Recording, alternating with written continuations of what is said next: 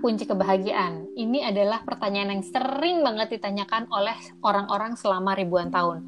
Dari Aristoteles, Raja Butan sampai ke gue ya, semua nanyain. Apa sih kunci kebahagiaan itu? Kalau gue sih ngerasa eh, nggak uh, ada ukuran yang one fits all untuk yang namanya kebahagiaan. Ada yang menemukan kebahagiaan di tempat-tempat yang jauh, ada yang dari hal-hal sederhana, tapi ada juga dari kemauan untuk meningkatkan diri secara sosial dengan orang lain.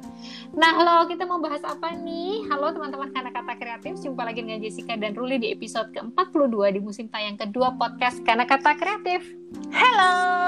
Eh, kita tuh bahas bahagia tuh dari tempat-tempat yang deket aja deh, Bo. Lagi pandemi nih kan, gak bisa jauh-jauh. Nggak usah ke Ubud. Nggak usah. Aduh, nggak usah ke Eropa. Eropa tutup ya? eh udah nggak sosok tajir. Nih, mm -mm. tadi kan Ye bilang soal kebahagiaan yang timbul dari kemauan untuk terikat secara sosial dengan orang lain. Yes. Nih ya, Bo, berdasarkan studi yang dilakukan di uh, Universitas Harvard, mm -hmm. itu mereka tuh mengidentifikasi uh, akar kebahagiaan itu ternyata dari hal yang sangat sederhana, mm -hmm. yaitu memiliki ikatan sosial uh, dengan dan hubungan yang bermakna dengan hmm. orang lain. Hmm. Nah, salah satunya adalah menjadi bagian dari komunitas, Bo. Komunitas yang kuat ya, gitu. Yeah, yeah, yeah. Nah, itu adalah uh, apa namanya? salah satu cara gitu untuk meraih kebahagiaan itu. Oh, nah, gara-gara baca studi itu ya, Bo, gua tuh sekarang tuh jadi kayak semacam tercerahkan loh. Perihal perihal lo. Ya masa. Jadi gue kira tau semua gue nggak juga ya pasti ada kejutan-kejutan yang lebih lain. Lu studi kasus gue, gue tuh heran ya sama Ruli. Dia itu segala lini persahabatan dia eksis. Segala grup apa guyup reuni alumni segala komunitas dia aktif dari uh, apa kantor sampai gue rasa ya alumni ini sesama mantan pengguna bus feeder Cibubur Jakarta tuh gue rasa lu juga ada WhatsApp grupnya bener gak sih Mbak? Uh, coba lu kena jelasin deh kenapa bener gak bahwa itu salah satu alasan kenapa lu tuh kayaknya aktif banget di segala grup WhatsApp grup reuni segala komunitas yang gak ada lo nya tuh kayaknya gak mungkin banget ya, tapi ini ya Bu setiap lu nanya ya soal ya ini keaktifan gue di grup itu tuh gue tuh emang agak-agak tertohok juga ini karena kayaknya tuh gue banyak banget sih grupnya hmm. uh, uh, ya banyak sih tapi lebih seringnya tuh di tanpa persetujuan. Oh jadi, jadi terpaksa ya? nyemplung nyemplung. Tapi lebih dari itu sih kalau menurut gue ya setelah ikut dalam beberapa grup gitu memang salah satu keuntungan terbesar kalau gabung dalam satu komunitas itu adalah jaringan yang semakin besar jadi gue tuh bisa tanya macam-macam lah dari dari mereka gitu dan karena kan gue ngerasa juga karena ini adalah teman-teman sendiri kita bisa jadi per, lebih percaya gitu dari uh, source-nya karena mereka pasti uh -uh. udah kayak screening duluan kan. Hmm. Nah uh, kalaupun ada yang kacau ya udah bisa ditendang. Maksudnya uh, dari sisi situ sih, uh, uh, dari sisi situ gue rasa tuh itu udah kayak filter pertama udah udah aman deh gitu. Nah tapi kalau gue lihat lagi ya berdasarkan riset yang dilakukan oleh Western Connecticut uh, Connecticut gimana sih Connecticut Connecticut State University tahun 2018 setidaknya memang ada tiga benefit nih Jess dari berkumpul mm. dan berserikat ya mm -mm. pertama gabung dalam komunitas yang tepat itu dapat menambah rasa percaya diri mm -mm. yang tepat ya ingat yang mm -mm. tepat yang kedua mencegah depresi again yang tepat dan yang ah. ketiga uh. membuat kita tetap sehat secara fisik Wow. Tapi eh, emang tapi, harus yang tepat itu sih. Nah, itu Bo. Kalau komunitas-komunitas yang gue pernah ikutin tuh kayaknya ngebully. Kurang bahagia gitu loh. Jadi okay. kalau dari pengalaman gue ya, hmm. berada dalam suatu komunitas perkumpulan itu kayak berbanding lurus tuh dengan banyak problem, Bo gitu ya nggak harus problem kita sih ya tapi justru ini yang bikin anxiety problem orang lain Bo karena kan kayak nggak cuma problem gue ya jadi kan kita kan kayak harus ngurusin uh, ini juga gitu loh orang hmm. lain juga gitu atau yeah. misalnya kayak gini deh gue mau ada satu temen gue nih dia tuh aktif di salah satu komunitas olahraga tertentu wah pas awal-awal tuh gue liat tuh dia semangat banget buat cerita komunitasnya gitu kan. Karena kan gue gak suka olahraga ya jadi gue gak bisa ikutan kan. Ini selalu deh olahraga kayak apa juga gue gak ikut. Wah dia udah udah sampai olahraganya tuh ke mana aja gaul sama hmm. siapa aja dia ketemu sama siapa aja. Wah pokoknya dia semangat tuh gitu cerita gue. Hmm. tapi akhir-akhir ini kok gue cerit denger ceritanya dia tuh kayak uh, bukan akhir-akhir ini lah ya, kayak setahun yang lalu tuh gue denger cerita dia tuh kayak eh si si A ini attire-nya lebih mahal loh gitu. Ininya aja dia harus pesen di Eropa kayak gitu-gitu. Gitu terus gue mikir ini kok kayak semacam uh, persaingan di sekolah ya gitu.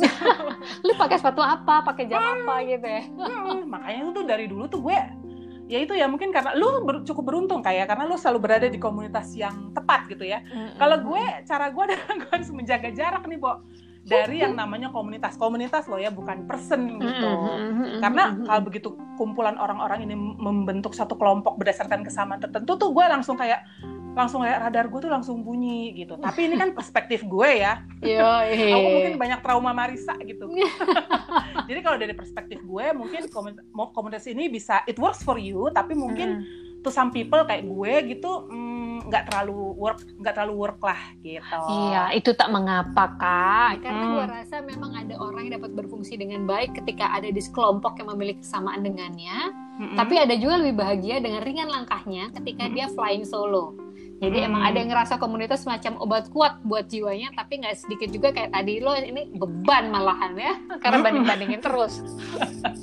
eh, tapi mumpung kita lagi bahas ya soal ke kekuatan komunitas nih, mm-hmm. gua rasa tuh nggak ada lagi narasumber yang lebih tepat buat ngebahas ini selain narasumber kita yang berikut ini, Bo.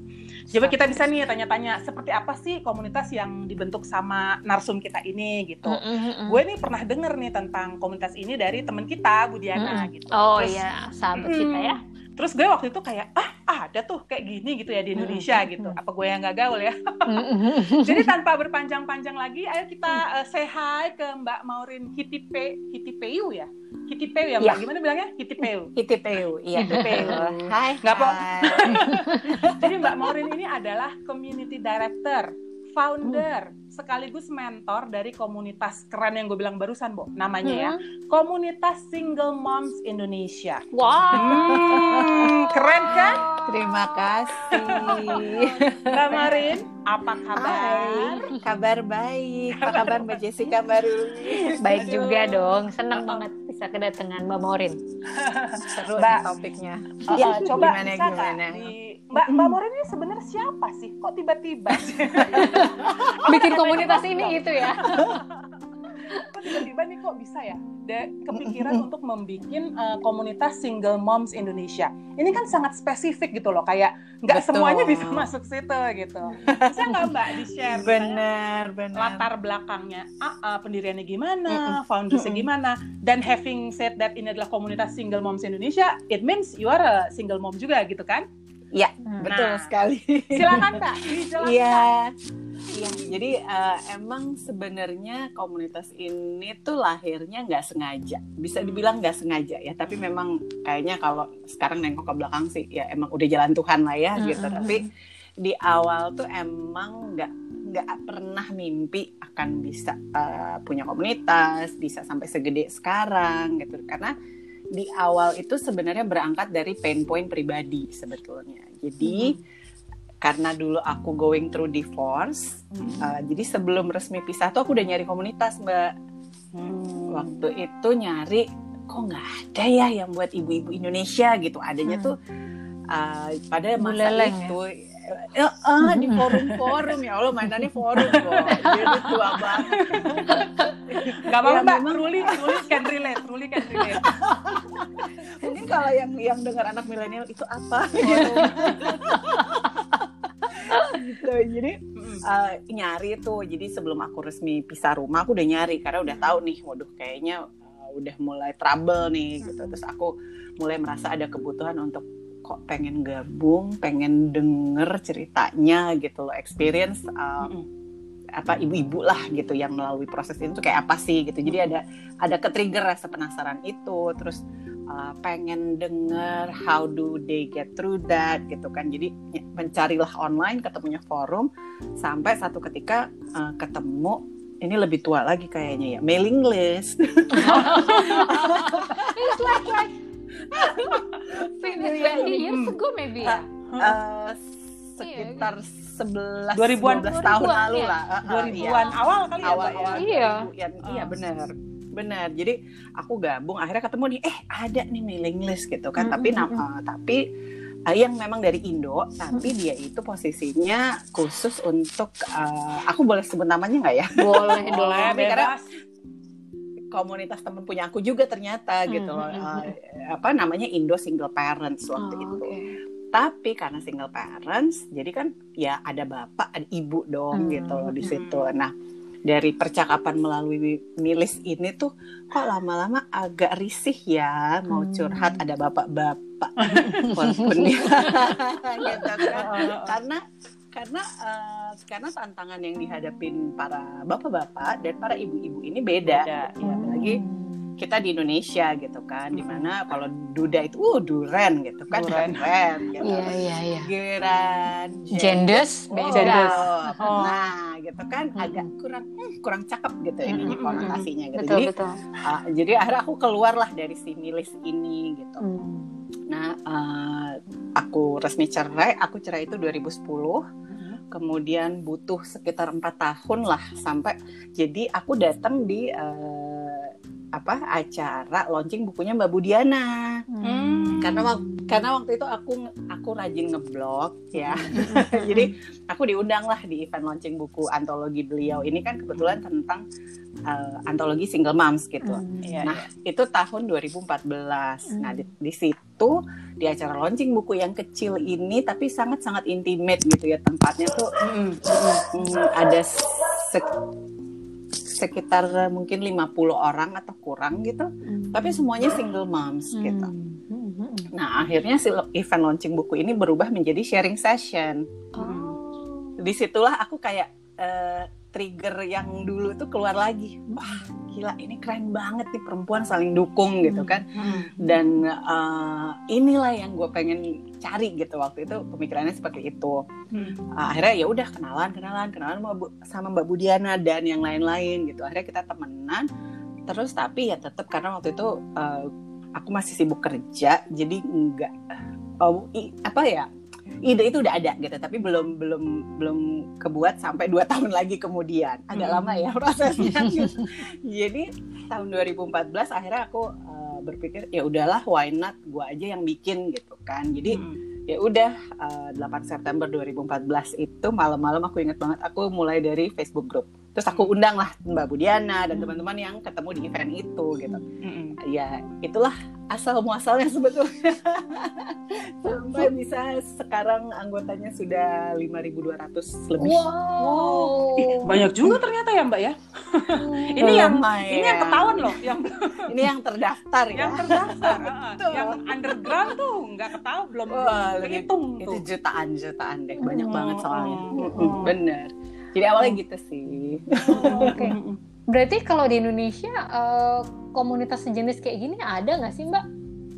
Atau tadi Hmm. cuma ada si single parents aja sama? Tapi kalau single Oh. moms Indonesia emang cuma satu nih berarti?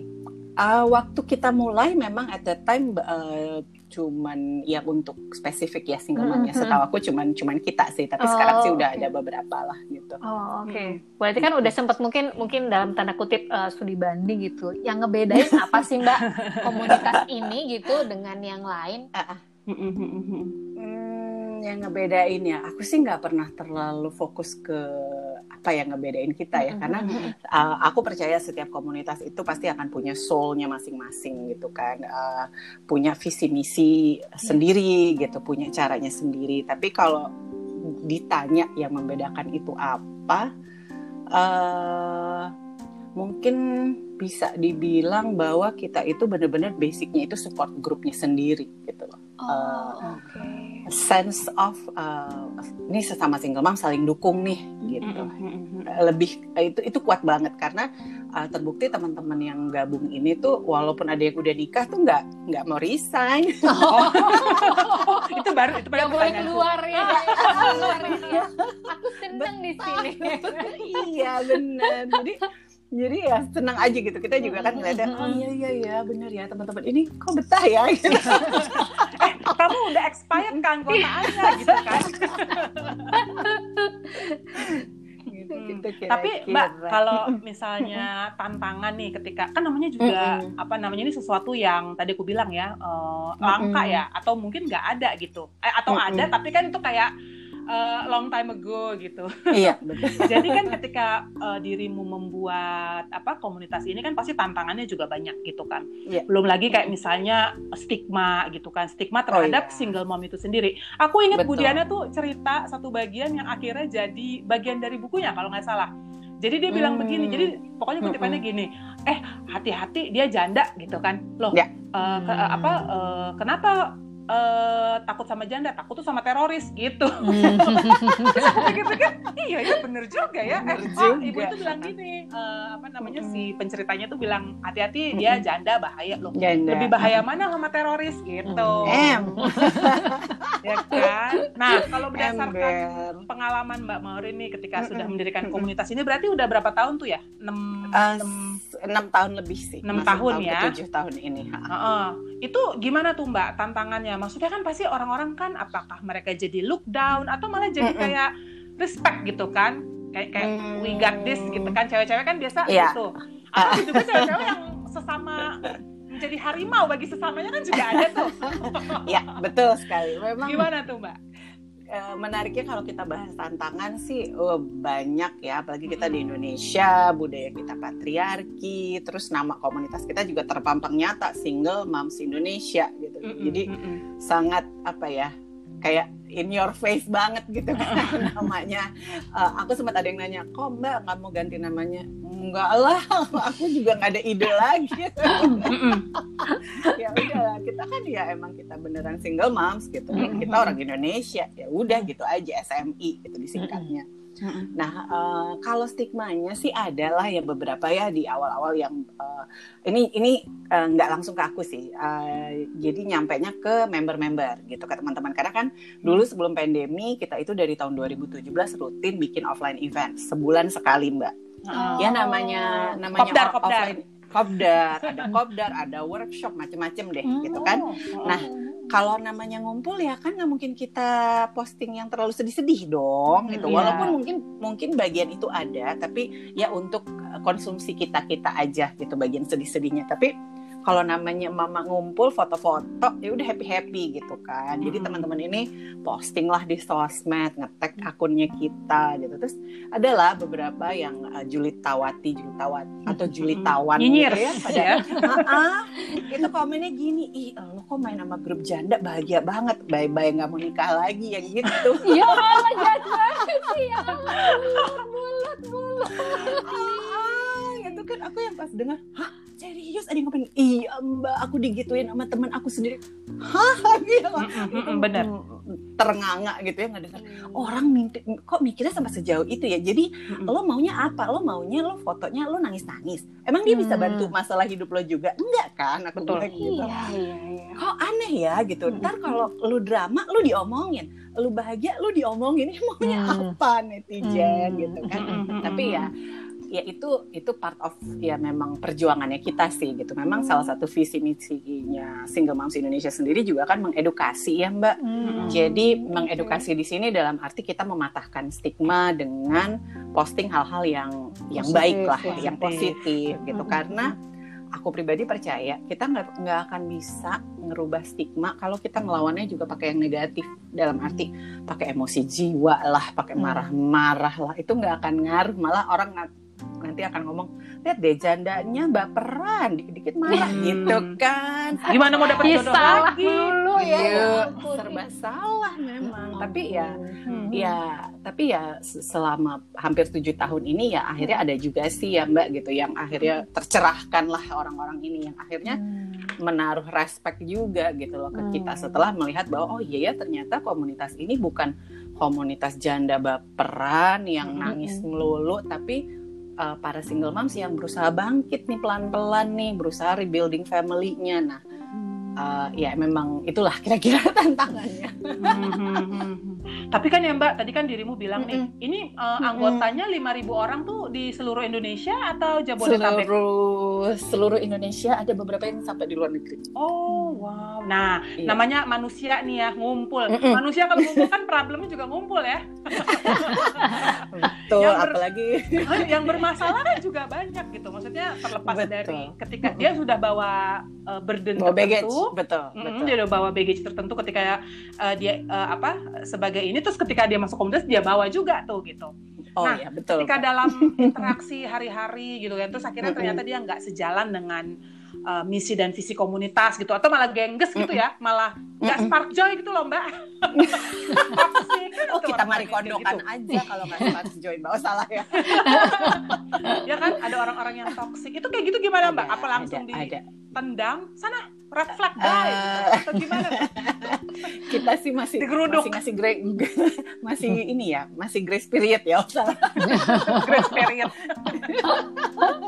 Jadi karena emang kita eh, balik lagi ke core values-nya kan memang eh, kita mengutamakan empati, no judgment karena teman-teman sendiri yang sampai menamakan komunitas ini sebagai rumah teduh gitu karena mereka Oh. merasa nyaman di sini gitu Mbak. Hmm. Di mana mereka bisa saling cerita apa pun tanpa takut dihakimi. Kalaupun ada yang namanya manusia ya, Mm-mm. dari ribuan ibu-ibu ini pasti ada aja mungkin yang lagi PMS lah atau yang lagi senggol bacok terus baca mungkin sesuatu terus ke trigger dan dia komennya pedes itu ada lah gitu itu teman-teman ini saling saling mengingatkan loh mbak surprisingly ya gitu mungkin Hmm. karena kita udah budayain culture-nya ini eh empati empati pokoknya apa pun kalau kalian gak suka sama seseorang atau komen uh, pilihan hidup seseorang uh, mendingan gak usah komen daripada komennya jahat gitu kan Hmm. jadi mereka tuh saling saling menjaga si culture-nya ini gitu karena udah ter- udah kita bentuk dari awal sedemikian rupa.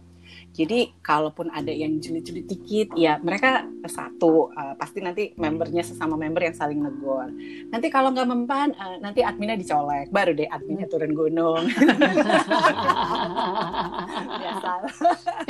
Emang ini kepengurusannya gimana sih Mbak? Maksudnya kayak apakah ada beberapa pengurus inti, kemudian apakah Mm-mm. kayak semacam tiap tahun ada pergantian apa gitu gimana? Ini udah yayasan atau Hmm, iya, kita gimana sudah uh, kalau secara kepengurusan sebetulnya sudah jadi yayasan. Mm-mm. Uh, tapi memang kita yayasannya baru kecil banget jadi masih masih belajar gitu ya mbak ya jadi Mm-mm. memang pengurus inti uh, yang ada di kepengurusan yayasan ini dengan termasuk saya ada tujuh orang sebetulnya nah, di, uh, di bawahnya ini semuanya volunteers ya kita semuanya sih volunteers ya sebetulnya karena uh, memang berangkat dari semuanya ini ya member juga gitu loh mbak yang Mm-mm. uh, akhirnya merasa terpanggil untuk mau sama-sama uh, mengurus si komunitas ini gitu.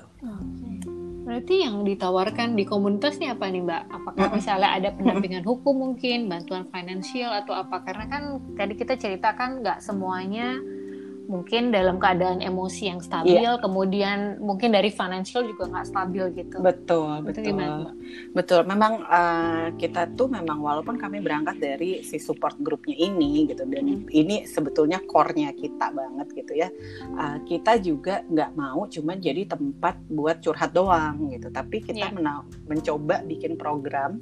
Programnya ini macam-macam yang menjawab uh, permasalahan hidup si single moms-nya, Mbak. Jadi Hmm. programnya ini macam-macam, mulai dari pengelolaan keuangan, financial management, Hmm. uh, kayak yang terakhir kita bikin kemarin itu sempat uh, uh, kelas gimana lapor SPT pribadi.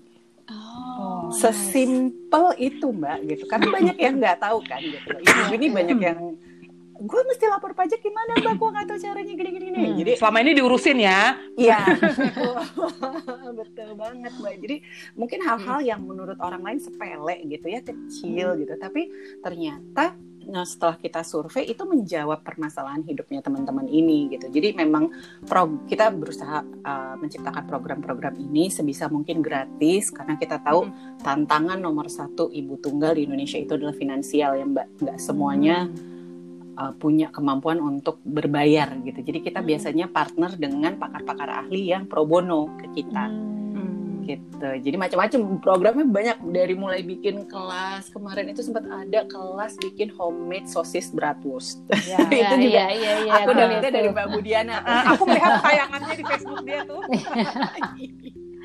iya, tapi itu seneng sih Mbak karena itu em, satu uh, bentuk pelatihan yang cepet gitu ya teman-teman itu habis begitu ikutan besokannya bisa langsung buka PO gitu begitu dia Ih, ngerasa ini udah sukses gitu kan Oh, oh. jadi langsung jadi sumber apa ya buat mereka berdaya lagi gitu kan Oh. nah kan kayaknya kalau perempuan kalau dia udah bisa berdaya secara finansial eh, lah urusan patah hati remeh temeh tuh nanti bisa diberesin sendirilah gitu kan Sorry, tante lagi penuh nih PO-nya nggak sempet Yuk. ini. Nggak sempet sedih-sedih. Tujuh nggak ada bucin-bucinan tante sibuk sama orderan gitu gitu. Kalau berarti yang dan aku jadi penasaran sih Mbak jadi yang uh, menjadi kayak korban dan maksudnya korban uh, ya. KDRT gitu terus pendampingan hukum gitu juga okay. bisa kalau, dikasih juga kayak gitu. Uh, kalau pendampingan hukum secara spesifik kita belum ada, hmm. tapi kita didukung oleh beberapa teman-teman uh, pengacara yang jadi tem, uh, misalnya member masuk nih dia punya masalah hmm. hukum yang agak complicated Berat. gitu ya dia posting hmm. di dalam Facebook grup kita nanti ada admin yang akan nyolek-nyolek nih para pengacara ini gitu. Jadi oh. dia bisa nanya langsung tuh di dalam grup. Memang kita belum bisa ngasih pendampingan secara iya personal sih, ya iya, gitu, iya karena Uh, itu nanti butuh sistem yang agak lebih complicated betul. gitu ya mbak. Ya, betul betul. Sementara kalau untuk bantuan finansial kita itu ke uh, di awal pandemi kita sempat coba fundraising. Um, waktu itu bulan April kalau nggak salah. Jadi baru sebulanan lah ya pandemi itu ya Mbak ya lockdown hmm. ya kan banyak hmm. banyak sekali member kita yang udah ngadu nih Mbak terdampak PHK, uh, uh, kena PHK, kena uh, unpaid leave gitu. Akhirnya kita bikin fundraising itu di kita bisa kita sukses uh, dan akhirnya kita pokoknya mengumpulkan itu totalnya sampai 100 juta lebih uh, yang kita distribute hampir ke 400 member ke seluruh Indonesia. Oh, gitu. Hebat, hebat. Uh, uh, tapi memang setelah uh, apa ya, setelah kayak kita studi gitu ya, hmm. ini uh, memang finan bantuan finansial ini bagus, tapi ini tidak menyelesaikan masalah hidup secara sustainable ya, Mbak ya. kita hmm, nggak bisa begini terus gitu loh. Karena Uh, akhirnya kita berpikir bahwa lebih baik gimana nih caranya? Kita jangan ngasih ikannya nih kita kasih kailnya sama kita ajarin nih caranya mancing gitu kan. Hmm, uh, ya. ya jadi akhirnya uh, setelah itu kita memutuskan untuk fokusnya ke ya pengembangan program-program yang bisa memberdayakan gitu. Itu sih setuju banget itu mbak hmm. bener karena memang ya kalau nggak makan ikan mulu lo habis ya. Iya dan kan maksudnya, maksudnya mereka harus betul. dibuat berdaya gitu ya. Betul banget. Itu sih memang visi misi kita juga kan uh, pemberdayaan ya. Jadi gimana hmm. caranya nih yang masuk ke komunitas ini begitu gabung? Mungkin mereka dalam kondisi emotional state yang lagi berdarah darah lagi patah hati it's okay. Itu normal part of the process. Tapi kita ajak bangkit gitu loh mbak. Jadi hmm. nggak kita entertain Biarkan nih. karena kan nggak di nggak dipuk-puk ininya terus ya. Iya. Sedih terus sedih terus. Puk-puknya sih nggak apa-apa lah ya tapi uh. harus harus gini loh. Eh ada anak loh. Gimana anaknya mau mau ini nih kalau ibunya nggak kuat. Ibunya harus kuat dulu gitu. Jadi hmm. kita fokusnya ke situ sih. Hmm benar-benar. Mm. Nah, mm. tapi kan ya Mbak, kalau mm. aku nggak berteman dengan Budiana atau diri kan aku nggak tahu nih. Betul. Kalau ada komunitas single moms Indonesia. Karena kan tadi aku bilang ke Ruli, mm. gila Rul, gue tuh baru tahu ada komunitas ini setelah bergaul dengan teman-teman ini gitu kan. Nah, kan di luar sana kan pasti banyak juga banyak banget Mbak serupa gitu betul, kan. Betul. Nah, gimana cara Mbak Mauren dan teman-teman di single moms Indonesia ini untuk memperkenalkan komunitas ini nih gitu, uh -uh. untuk narik anggota gitu. Kan pasti anggotanya kan juga juga ada juga yang skeptis kayak aku gini kan yang kayak aduh males deh aku gitu iya. apakah bikin event atau sebelum pandemi ya atau mm-hmm. gimana atau bikin kelas online bikin buku bikin website tuh gimana tuh mbak Uh, kita memang kalau untuk awarenessnya sih banyak main hmm. di online ya mbak uh, hmm. lewat sosial media, lewat website kita, terus ya lewat ngobrol-ngobrol kayak begini juga sangat membantu loh.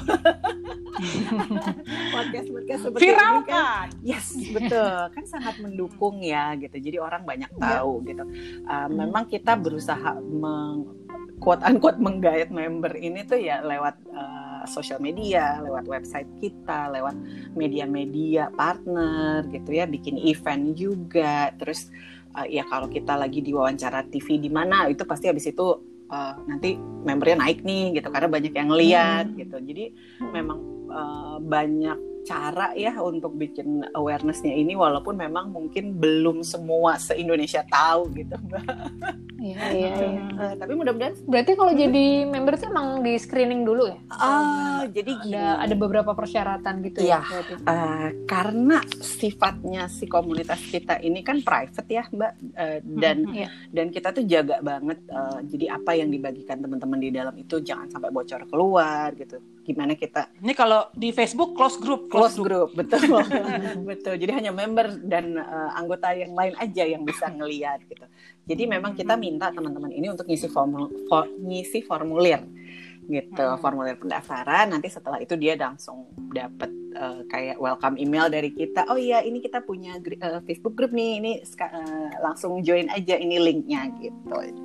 Uh, Lebih ke situ sih uh, untuk cara gabungnya. Nggak ada pembayaran apa registrasi fee atau apa gitu.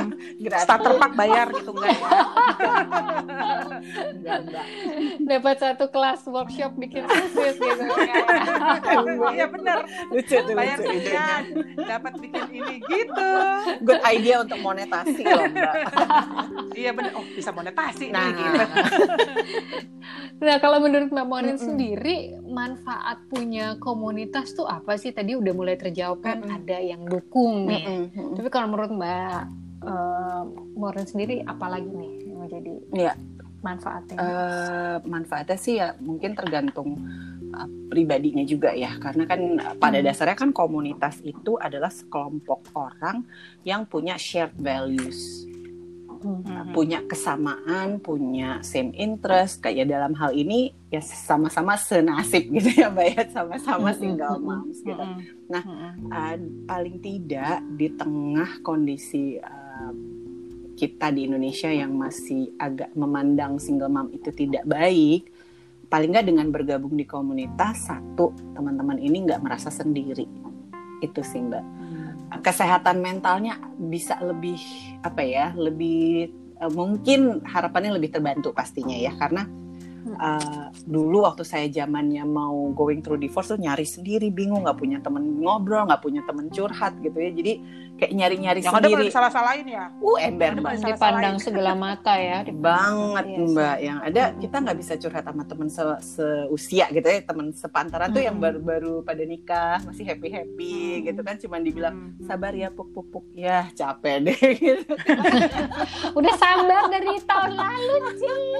Kayak gini ngomong gitu. Hmm, jadi kalau emang kalau uh, dari aku pribadi sih paling enggak dengan dengan adanya bonding dengan sesama komunitas ini uh, biasanya orang akan ngerasa bahwa oh ternyata gue nggak sendiri loh gitu. Ternyata apa yang aku rasain itu normal karena banyak juga teman-teman yang begitu masuk gitu ya. Terus mereka bilang ya ampun ter- oh, ternyata ini perasaan kayak gini tuh wajar ya gitu. Jadi ada ada sense of oh iya ya kayak gitu loh mbak. Jadi Hmm. ya seneng sih gitu apalagi kalau dengar support group ya. banget apalagi kalau melihat Hmm. mereka yang dulunya gabung masih berantakan terus akhirnya bisa Mm-mm. bisa happy bisa uh, bangkit bisa berdaya lagi terus nanti dianya uh, melakukan hal yang sama ke member yang baru masuk jadi dia ngerangkul member yang baru itu kan kayak cycle-nya jalan terus ya itu yang bikin bahagia sih Hmm. Iya, iya. Karena gua aku lihat juga sih Mbak, memang ketika orang yang tadi itu bukan jadi single mom kan mendadak terus Mm-mm. kemudian dia bisa bangkit dan bisa berdamai Iya. pada dirinya sendiri tuh gue rasa tuh adalah yang paling keren sih. betul Dia kan betul dia jadi bisa lebih lebih lebih jadi bisa mungkin lebih ngeliat dunia jadi lebih cerah gitu ya. Bener, paling enggak dia nggak ngerasa bahwa yuk it's the end of the world gitu kan. Padahal kan masih ada Yes, anak, yes. masih ada masih ada kesempatan-kesempatan baru untuk menciptakan hidup yang sesuai dengan yang dia mau sebetulnya. nggak bitter melulu gitu ya mbak ya. Ember, janganlah Setuju, sampai. setuju, setuju. Oh, Coba mbak, dirimu yakinkan aku lagi ya. Perubahan apa nih? atau perubahan yang mbak Morin rasakan atau anggota lain rasakan deh gitu setelah bergabung dengan suatu komunitas gitu. Atau secara spesifik deh kita kan ngomongin komunitas ini nih gitu. Nah, apa sih yang perubahan pribadi yang mbak Morin rasakan? Jadi kan aku kan against komunitas kan, bukan against saya kan gitu loh gabung. Iya, Coba nggak apa-apa, Mbak. Morin yakinkan aku gitu. aku mesti pitching ya. Iya pitching. Bergabunglah dengan kami. Oh nggak gitu ya caranya, Mbak. Hmm.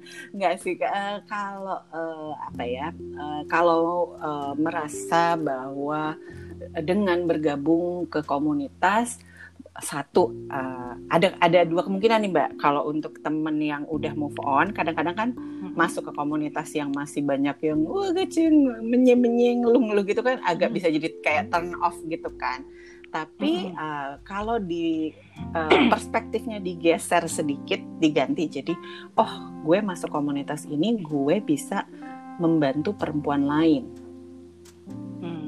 itu akan akan akan ngerasa lebih kitanya lebih kayak oh iya ya ternyata gue bawa manfaat di kehidupan orang tuh kan rasanya lebih bahagia ya mbak ada iya, ada kepuasan betul. sendiri lah gitu. betul. dan itu juga hmm. itu juga aku rasakan secara pribadi gitu karena aku datang dari background yang bukan orang komunitas uh, paling dulu hmm. zaman sekolah cuman osis doang tapi kan itu juga beda hmm. ya ya mbak osis lama banget ya ketahuan banget umurnya ya oh, aduh maaf gitu jadi uh, tapi ngelihat ngelihat uh, teman-teman ini merasa dia ya itu dia ngerasa berdaya dia ngerasa dia berguna buat kehidupan orang lain aku ngeliat nih perbedaannya dia jadi lebih pede proses healingnya pun secara pribadi juga kelihatan gitu kelihatan lebih bahagia gitu kan terus hmm. uh, untuk teman-teman yang masih nyari komunitas untuk dikuatkan bahwa ada loh uh, tempat ada loh komunitas-komunitas yang benar-benar bisa merangkul kamu menerima kamu apa adanya no matter what your background is gitu karena kita juga hmm. sangat kenceng di situ ya jadi kita benar-benar nggak boleh ngehakimin pokoknya nggak peduli mau backgroundnya dia single moms by choice kayak apa kayak gitu eh, hmm. nggak uh, boleh bawa-bawa sara juga gitu jadi uh, semua itu betul-betul saling ngerangkul gitu loh mbak uh, hmm. bisa dibilang itu sih jadi mimin, miminnya kerja mimin. Mimin. iya maafin ya. Miminnya kerja. tapi gue terharu banget loh ini maksudnya denger uh, apa namanya dengar cerita yang Mbak Morin ini karena kan emang karena ya itu kan uh, gue juga ngerasa betapa udahlah jadi single mom itu berat mm -hmm. gitu terus hujatan dan bukan hujatan aku ya mbak ya, ya dari stigma luar itu juga stigma, uh, betul. stigma ke, uh, sehingga bahkan mungkin pribadi-pribadi yang lagi dalam kesulitan ini pun kemudian harus hmm. menguatkan diri terus membentuk satu komunitas supaya ayo kita bangkit lagi tuh luar biasa sekali loh. Beneran beneran. Terima kasih. Ya memang ya itulah ya salah satu uh, mungkin salah satu alasannya kenapa komunitas ini lahir ya karena Uh, dan ini juga aku sering sering ulang-ulang gitu ke teman-teman uh, di grup gitu bahwa hey guys udah dong jangan kita nih sesama perempuan udahlah senasib penanggungan sebagai single mom kita di luar kan hmm. sudah menghadapi yang gak enak masa iya di dalam rumah kita ini kita menghakimi juga sesama perempuan hmm. kan nggak gitu ya mainnya gitu loh. Jadi iya. uh, betul memang, betul. memang itu yang kita apa ya kampanyekan yang kita ulang-ulang terus message-nya. Ya alhamdulillah sih udah culture-nya udah kebentuk. Tapi memang kadang ya itu kayak yang aku bilang namanya perempuan kan mbak mana tahu dia lagi PMS hmm, atau apa. Hormon ya. Ya terus misalnya ada yang posting aku lagi deket sama suami orang. Wow itu kan triggering sekali ya posting postingan seperti itu gitu kan. Itu bisa iya, iya, iya. memicu emosi gitu. Tapi untungnya kadang-kadang uh, apa uh, kalau aku atau admin yang lain belum baca, yang lainnya udah eh nggak boleh gitu, nggak boleh gitu. Tekdam, tekdam. Blok, blok. Nah, berarti hmm. masih punya cita-cita apa nih Mbak ke depannya? Pasti uh, nggak melarang. Ya itu tadi kalau kalau lihat kan ada beberapa member yang udah nikah lagi berarti iya. kemudian tidak menjadi anti untuk tidak menikah lagi kan ah, kan ya Mbak? Iya, enggak dong. Hmm. Enggak. Oh ya, aku juga perlu mungkin perlu ada pesan sponsor ya mengingatkan. Ya, silakan. mengingatkan. Takutnya salah uh, miskonsepsi karena uh, yeah karena mungkin ada orang-orang yang beranggapan kok ini single momnya bahagia-bahagia banget? Apa emang mendukung perceraian mengkampanyekan hmm. perceraian atau gimana? Gitu. Uh No, sama sekali enggak. Kita itu betul-betul support group yang merangkul semua ibu tunggal, apa pun alasannya, karena apa pun sebabnya gitu. Jadi anggota kita kan ada yang suaminya meninggal, ada yang karena hmm. perceraian, ada yang karena single moms by choice. Dalam arti hmm. memang hamil di luar nikah kan ya Mbak gitu kan. Mereka juga sangat-sangat butuh dirangkul gitu loh. Jadi ya, ya kita ya me menyiapkan tempat untuk ibu-ibu ini nih gitu loh. Karena Hmm. mereka butuh nih butuh banget support gitu. Jadi itu. Nah kalau cita-citanya aduh masih banyak ya mbak. Mulai dari mana ya salah wish listnya banyak gitu. Tapi aku pengen bisa lebih apa ya lebih banyak eh, program pemberdayaan kita yang betul-betul bisa langsung diterapkan gitu ke member. Eh, aku eh, punya mimpi besar satu hari nanti kita bisa punya sebagai yayasan bisa punya eh, apa ya bisa kayak jadi single mom center lah gitu di mana Oh, bisa iya, belajar iya, di iya. situ bisa eh, jadi tempat buat jualan produksi mungkin UMKM-nya teman-teman gitu kan. Jadi eh, pengennya sih kayak gitu. Ya semoga dijawab. Oleh Tuhan keren keren.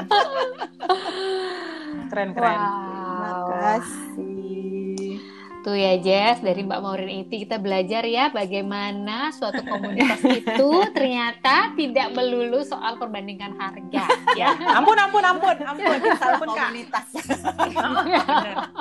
aku komunitasnya Jadi- ambi komunitas ambi Oh. ambisius Ambisius.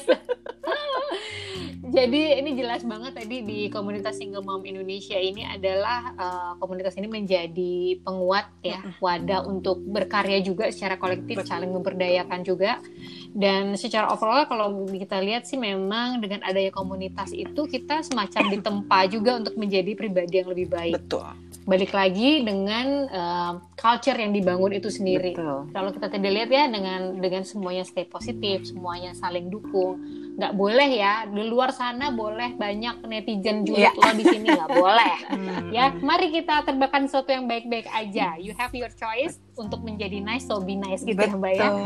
Ya kan, jadi dan ini em, gue juga jadi ngeliat sih em, pasti juga empati bertambah, simpati bertambah, betul bertoleransi juga jadi lebih tinggi ya Betul. dan seterusnya seterusnya. betul Duh, gue salut banget ya Eh, sama terima komunitas kasih. ini. thank you Bener bener bener bener bener. Eh tapi gua rasa ya dari semua hal yang baik dan positif yang udah disebutkan oleh Mbak Maureen tadi dari pentingnya berkomunitas itu, gua rasa yang salah satu yang nggak kalah pentingnya itu yang tadi dibilang karya bersama, betul ya kan punya karya gitu. Jadi bukan yang nggak mungkin nih dari komunitas ini udah banyak sih kalau aku lihat dari postingan mereka ya, ada lahir penulis, mentor, betul video. Udah mulai nyicil lah ya sebenarnya cita-citanya itu udah mulai ada checklist checklist udah bisa dicoret tuh sebenarnya. Iya, ada calon-calon Bu Siska, ya kan?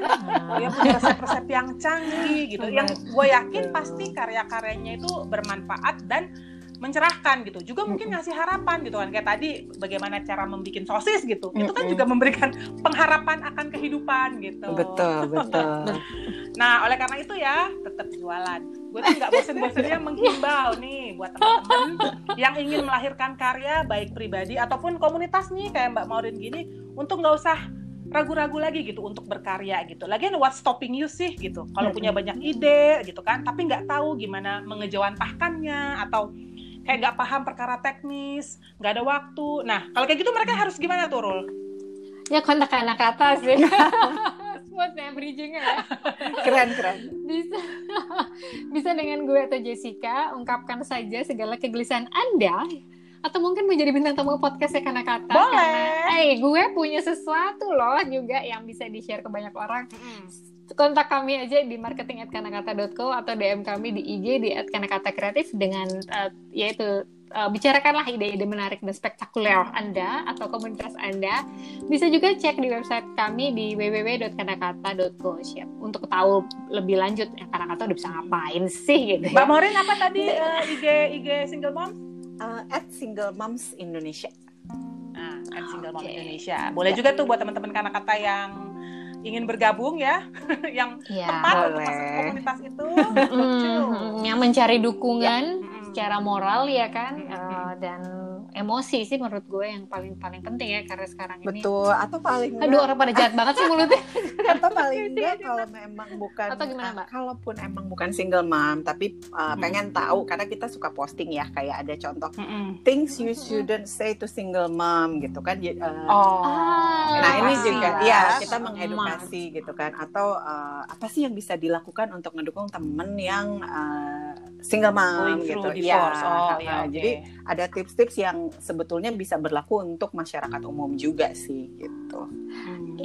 keren, keren. Ya oke, sebenarnya pasti pengen banyak lagi ya. Gue nggak tahu apakah akan ada episode berikutnya tentang simulasi karena ini banyak banget yang Ya nih Mbak Morin harus digali nih. Boleh.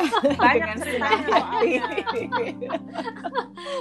Oke Mbak Morin, terima kasih Terima banyak udah kasih. sharing, uh, udah membuka mata kami semua, membuat kami juga uh, kemudian lebih bisa lebih bersimpati dan berempati dan bisa lebih positif lagi ya. Kayak mama-mama single aja bisa untuk bahagia.